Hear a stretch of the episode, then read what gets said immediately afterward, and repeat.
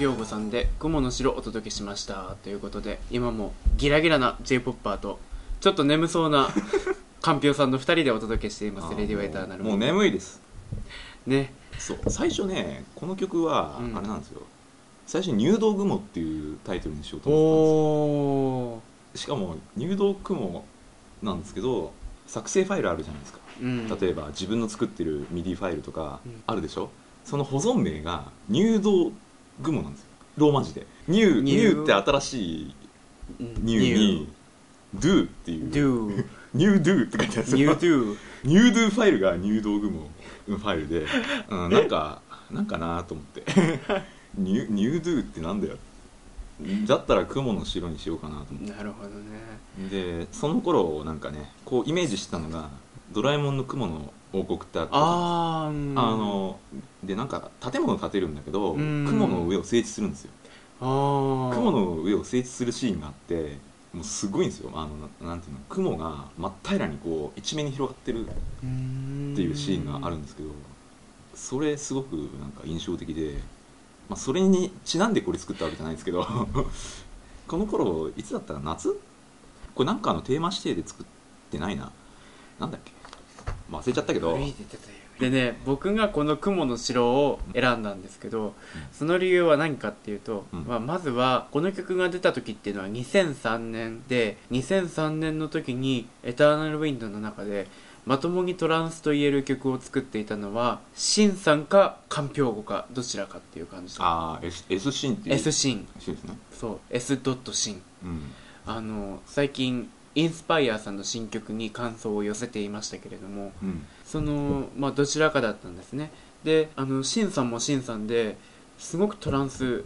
いい曲たくさん出していて、それに加えかんぴょうもトランスに手を出したかという感じで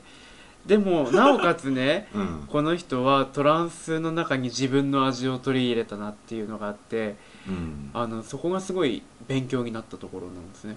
で、まあうん当時僕は2003年っていうと ABEX がシステム F とかおあうとはうんえーとまあ、アーミンとかねうんアババン・ザ・ビヨンドとかはね、いはいい、はい、ろいろとトランスのアルバムを出していた時期で、うん自分自身ももともとユーロビート寄りだったんだけどうん、そろそろトランスの勉強もしないといけないかなと思っていた時期だったんですよあーその中でトランスを作っていてなおかつトランスを自分のものにしているカンピョーゴのこの曲を聴いておおこれはすごいなと思ったんですよねまああれだよね普通じゃ嫌じゃんうんなんかこう、まあ、僕の話だけどその音楽を作る上で必ずその一曲に対するコンセプトっていうのを決めるんですようんコンセプトっていうのはいろいろあるんですけど例えば「雲の城」だったらこれ情景描写雲の城って抽象的に比喩なんですけど、まあ、入道雲でそれをいろんな方面からこう見るような NHK 的なさ世界遺産的なねなるほどね世界遺産的な見方をイメージしてそれを音で表したらどうなるかっていうのをねやってみた曲ですよねうんでトランスっていうのはもともと僕が僕の音楽畑がダンス寄りだから うんトランスになったってだけなんだけど、まあ、でも結構ねそういうコンセプトって大事だと思うんですよねそ音楽を奏でる上でううん特に僕なんかはその音楽を演奏しないし楽器も習ってなかったんで、んじゃあ何が武器になるかっていうとこういったコンセプト自分の中のその確立されか、まあ、確立はしないんだけど世界観っていうかそういうものを味にできればいいのかなっていうふうに思った時期だよねこれ、 なるほどうねんうん、あの頃は若かったね高かったねあの頃はもう勉強熱心だったからねうんそう勉強熱心にいろんなこそうだったとをこうね吸収しまくってた頃だったな楽器の勉強とか図書館に行ってわざわざやってたからねしてたいや楽器の勉強で図書館ってどうよって感じだけど ただ、まあ、まあ楽器の勉強は楽器屋さんなんだけど僕らまあ僕ら僕らじゃないまあ君もそうかな、うんまあ、僕の場合って演奏できないじゃないだからもう気丈に書いてあるものは全てなんだよねなるほどねで実際に聴ければベストなんだけど、うんまあそういう知識も取り入れながら音にしていくっていうねそうねというのがこの「雲の城」というわけですねそうですよ、もう自分の中ではうん、かんぴょうを代し代表する曲そうですか僕そんなあんま思ってないんですけ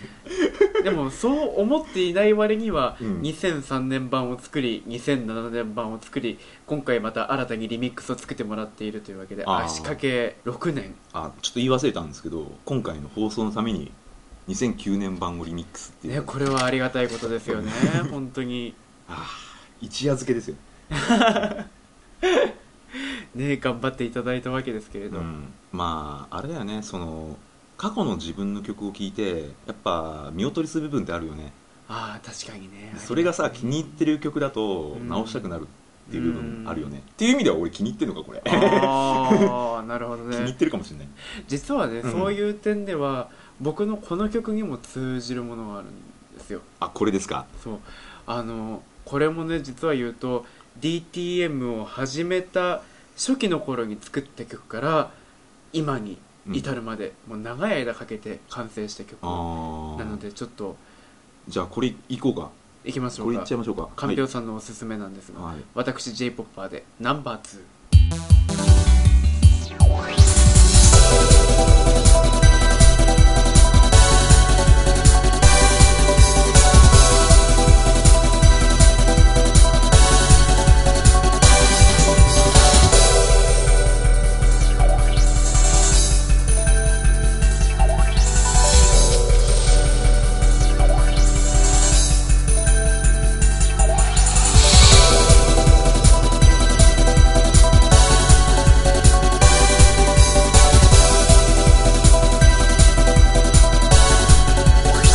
いつ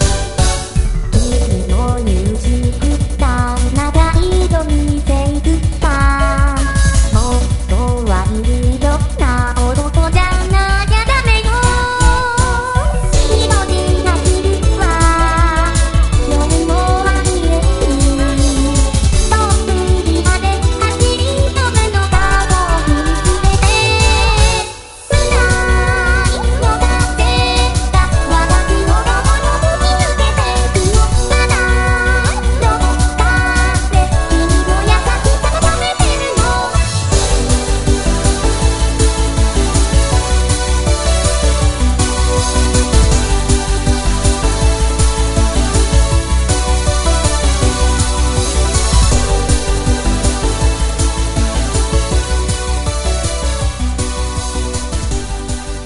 j p o p パーでナンバー2をお届けしました君の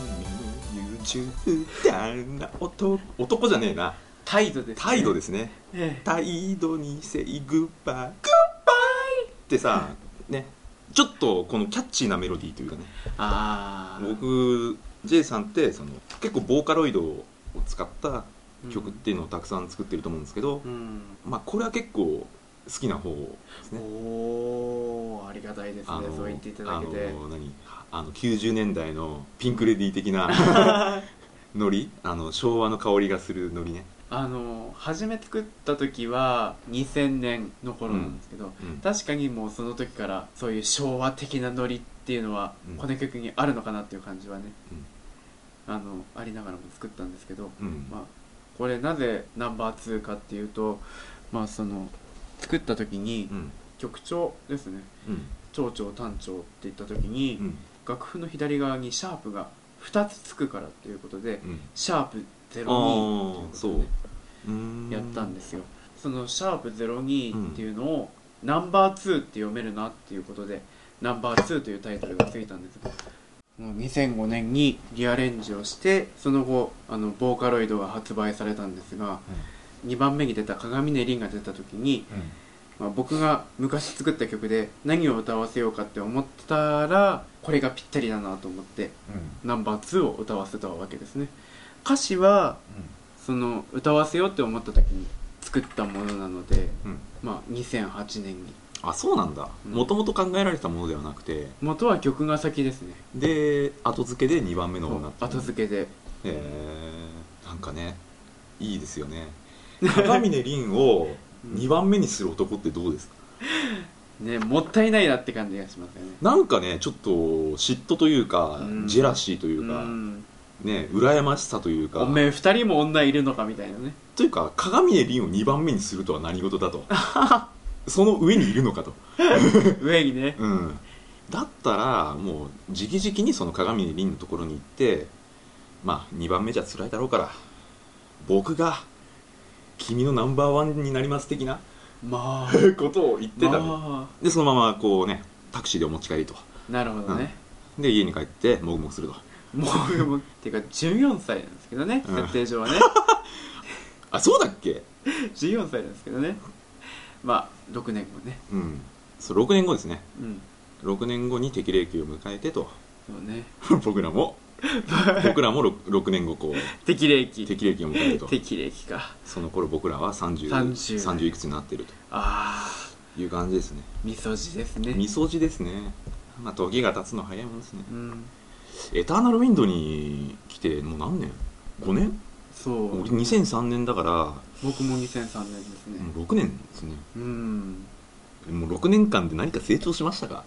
えー、どうなんだろうそれはねあんま見ちゃいけない部分だよ ねあんま変わってなかったりしますねでもあの僕たちのその投稿したての曲を聴いていただければうんなんかわかるんじゃないかなってそまああの頃はなんだっけな SC8820 うん8プロとかそういう時代ですよね、そうそう僕はあのずーっとヤマハの音源で来てましたけどあはいはいはいローランドの音源にすごい憧れてたんだよねあ僕がそのローランドでそ J さんがヤマハとうヤマハヤマハの歯はあの派閥の歯ね はヤヤママハハ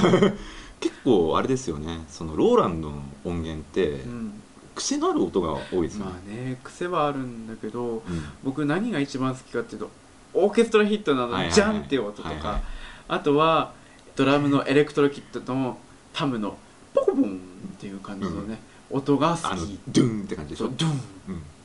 あれがヤマハにはないんですごい憧れだったし僕音楽を始めるきっかけの一つがトゥーミックスはいはいの曲なんだけどトゥーミックスではもうめちゃめちゃオーケストラヒット入ってるしだからもうあれが自分の DTM の基準だったのね、だからそういう点ではローランドすげえな、うん、でバンクセレクトでオーケストラヒットっていう音色を見つけたはいいものの、うん、鳴らしてみるといざ鳴らしてみると本物のオーケストラの「ジャン!」みたいなワンみたいな感じそだうそようそねうそう全然、まあ全そ然れはそれでねリアリティがあっていいっていう部分はあるんですがなそのト全ゥーミックスのおけひじゃねえよみたいな全然2ミックスじゃないよね1ミックスぐらいだよ ねまあ僕は逆にヤマハで好きなのはさっきも言ってたけどエレクトロニックのタムなんですよおーローランドって結構ドゥンドゥン音がするでしょ、うんけどそのヤマハの方のエレクトロニックのタムって結構キレがあるんですよ、ああそうだこうねチュンチュンってこういうふううにんキレがあって僕あっちの方が結構好きなんですよね叩いてるなっていう感じがするねで曲結構そのテクノとかに合わせると合うんですよああ、ん疲れた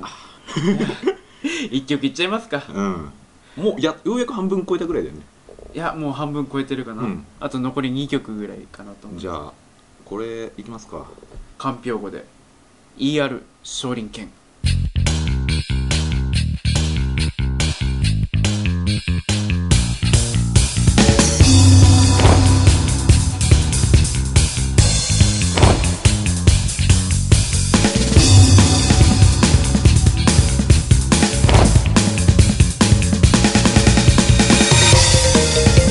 「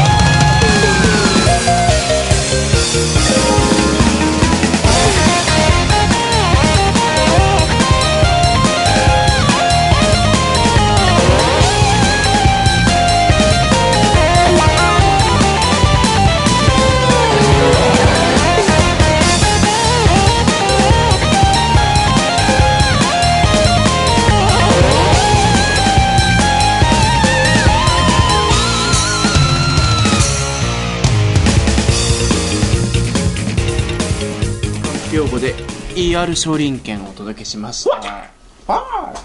トゥイントゥイントゥイントゥイントゥイントゥインっていうねなんなんですかいきなり 裏でね曲の裏でトゥイントゥイントゥインってなってる音がすごい気になった ああシンセってことですかうんそうシンセなん かシンセ音なんだけど弦弾いてるなみたいなああ結構そのアシッド系のアタックがしなんかこうゴニョゴニョしてるようなおーシンセですよね、あれうんにあえててポルタメントをかけてうねらせるああなるほどね、うんポルタメントか音を滑らかにねそうそうそう下から上 へええもうね説明不要かと思い ますけど、聞いてる人がねうんまあポルタメントの中にもそのポルタメントタイムってあるじゃんうんをその短めに調整してやるっていう、こそうの音を滑らかにする時間を遅くするか早めに動かすかっていうところですね、あんまもう本当なんていうのかかってるかかかってないかくらいうのん速度にかけてやると結構そのちょうどいいくらいうんあんまかけすぎちゃうとね、うんこうエロくなっちゃうんでね ねうい、うんちょっとだけよみたいなね、なんか次の音にそのなんていうのかな安定期間っていうのがあるのよ音って、うん安定期間って言い方おかしいけどその音がつポルタメントで次の音に移動した時につその次の移動先の音に安定する時間っていうのがあるでしょ、なるほどねそれ早い方がいい時と遅い時がいい時といろいろあって、うんで今回の場合は結構旋律を聞かせるから早い方がいい、、早い方がねすぐその音にたどり着くっていううん遅いともうそれこそエロティックな感じに、うんもうねテクノとかで効果音とかに使われるような 音になる、なるほどね、この曲を選んだのは、うんもう一つ理由があるんですけどうん「かんぴょう語」といえば中華な曲かなっていうねえなんで、なんかこの ER 少林拳うんっていうのは、うんテーマ指定作曲のロックじゃないですか、でその前に作られた「ケイリンの月」っていうのはテーマ指定作曲はいがはい「月」っていう時だったんですけど、その2曲ともに中華な曲に仕上がってるんですよねああ無意識ですね多分そうだから、 うんもうね僕の中ではこの人には中国人の DNA があるんじゃないかって いいやうないでしょもうあるかもしれないけどあの漢評語歌人歌教説っていうのが立ってるんですよもう漢評語の漢は漢民族の漢と漢なんか漢方薬みたいですよね健康に良さそうなね、漢評語ってこうなんかいああもう煎じて飲みたいみたいなね、やないけど ないですけどね逆に腹壊 すんでまあ中国も好きですけど、うんまあ、特に中国じゃなきゃいけない理由ってなくて結構そのいろんな民謡民謡じゃないなその民族民族民族音楽っていうのがあるじゃないですか例えば、まあ、中国4000年の歴史あの特徴的なうん、あのチャカチャカチャンチャンチャンチャンチャンあれなんていうか忘れちゃったんだけど、うんああいうのとかあとねあの円屋とかで有名あーなアイリッシュとかケルトのケルティ音ック楽のねとか、ボサノバとかあとブルガリア音楽とかねああいろんなこう国にいろそのその国にちなんだ音楽っていうのがあるんですけあど、るね結構そういう音楽ってお祭りとかで奏でられる音楽が多いんですよ、うん多かったりしでて、うん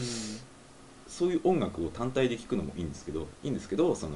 まあ、僕はあれじゃないですかテクノ畑の人じゃないですかああそうだねテクノとかそうのダンスミュージうッんクの音楽の人間なんでそういうものをこうどんどん取り入れていくと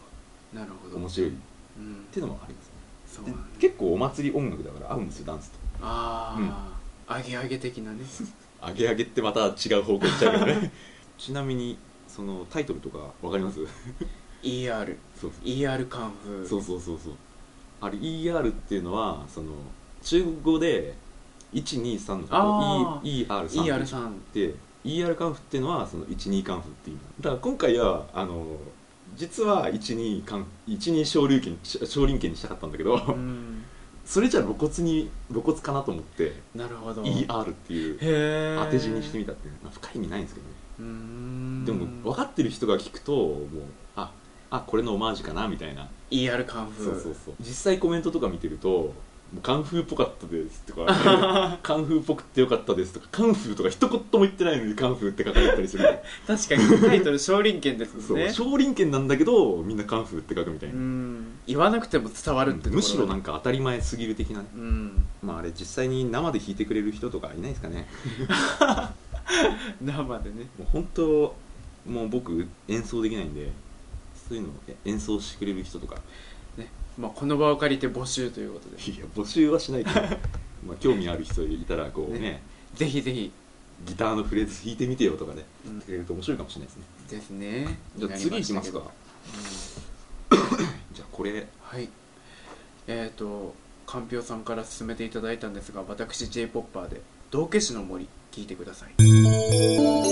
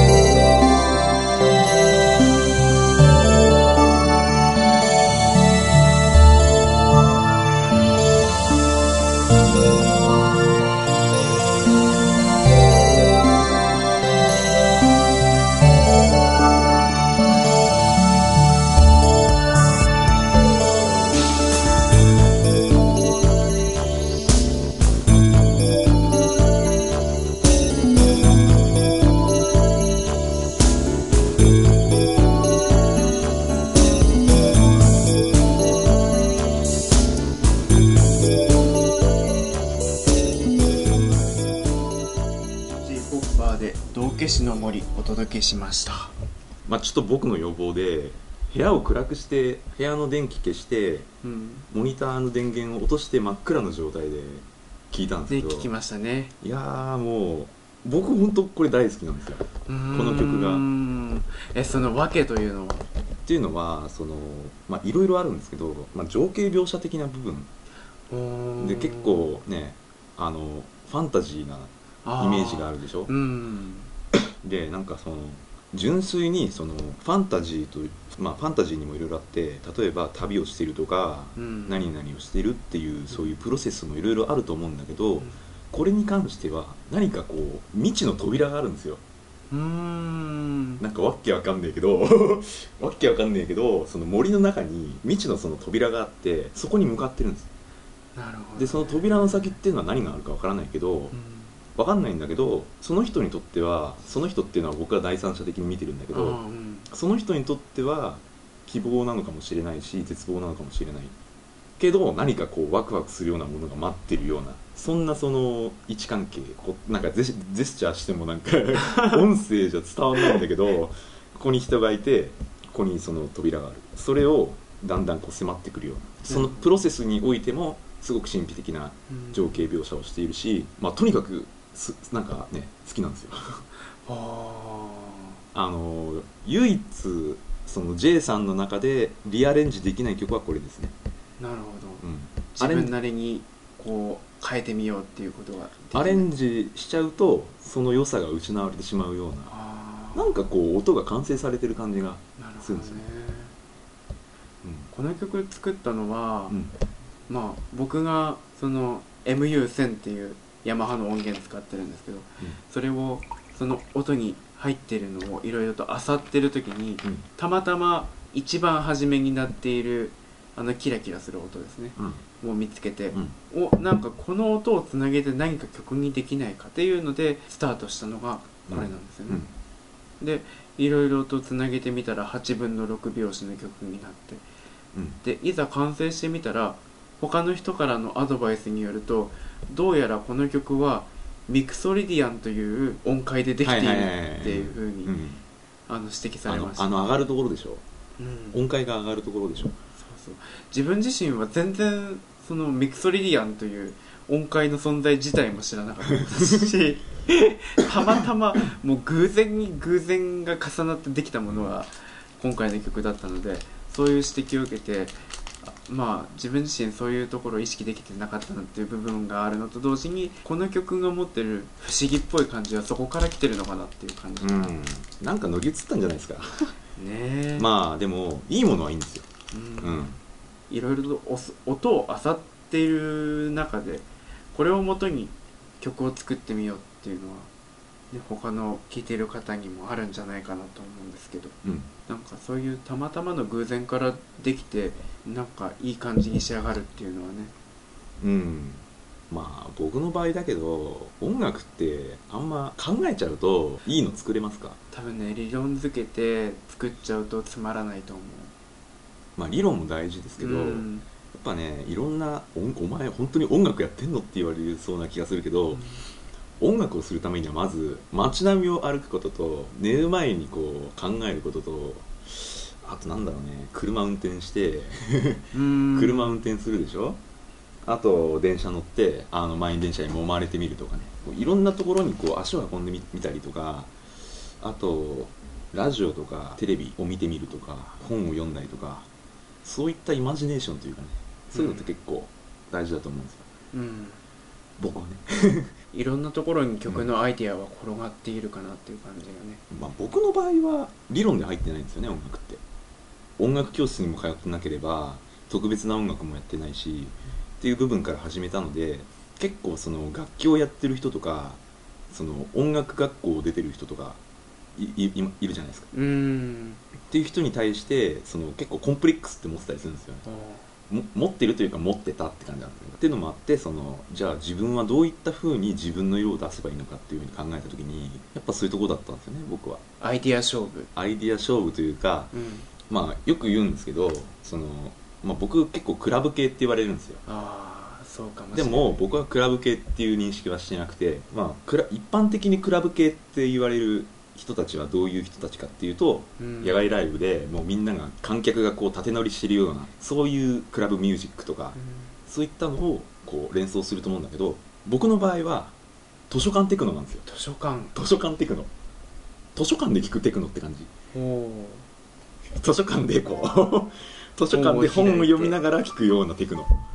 テクノというかあの、まあ、まあダンスミュージック、ね、僕はよ結構四つ打ち系が多いからついに言われちゃうんだけどねう新しい言葉を聞きましたけどそそうそうそうんなかんぴょうごさんですが今後の予定というのは他のところで結構ちょくちょく僕は活動したりして、みたいですねあの夏のああコミケにも参加されるという夏コミにも出ますしねあといろいろ仕事もしてますんで、ちょくちょく入ってるのでうん、ニコニコ動画でも活躍中ということでね活躍っつうのよニコニコ大百科にも載っているというこあああれびっくりしたんですけどねとで、でもねなんかこう自分じゃない誰かがこう見せてくれるって結構ありがたいですよねうん、ね嬉しい気持ちになりますよね、そう J さんもね頑張ってくださいよまあ ねというわけではいゲストを迎えてお送りした初の「レディオエターナルウィンド」ですが今回はかんぴょうごさんをゲストにお届けしましたありがとうございましたも ういやなんかもうねまたこういう企画をね打ち出せたらいいかなという感じですけあどそういえば守護キャラのあそれ開けてみましょうガチャポ紹ン介してなかでったですそうガチャポンで出した守護キャラのそうわざわざ200円出してねガチ1ャ個ガチャ200円1つ目開けてみましたけど あーなんか女の子向けの髪留めですねこ髪留めが出たれうんいらない2個目なんですけどなんかね守護キャラのガチャガチャなのになぜかミニーマウスが出てきたっていう ねよくわからない仕様でということであっという間のエンディングとなりましたけどなんもか結構グダグダな感じになっちゃいましたね眠いですね、ねはいえ、皆さんいかがだったでしょうか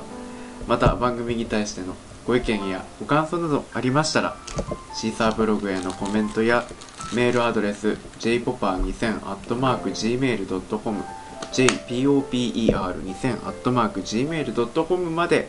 どしどしお寄せくだーさいはーいこちらにうちら下着出てますはいはい、ということでミクシーもやってますのでそちらへのコメントもお寄せくださいお待ちしていますというわけでお送りしたのは私 j p o p ーとかんぴょうでした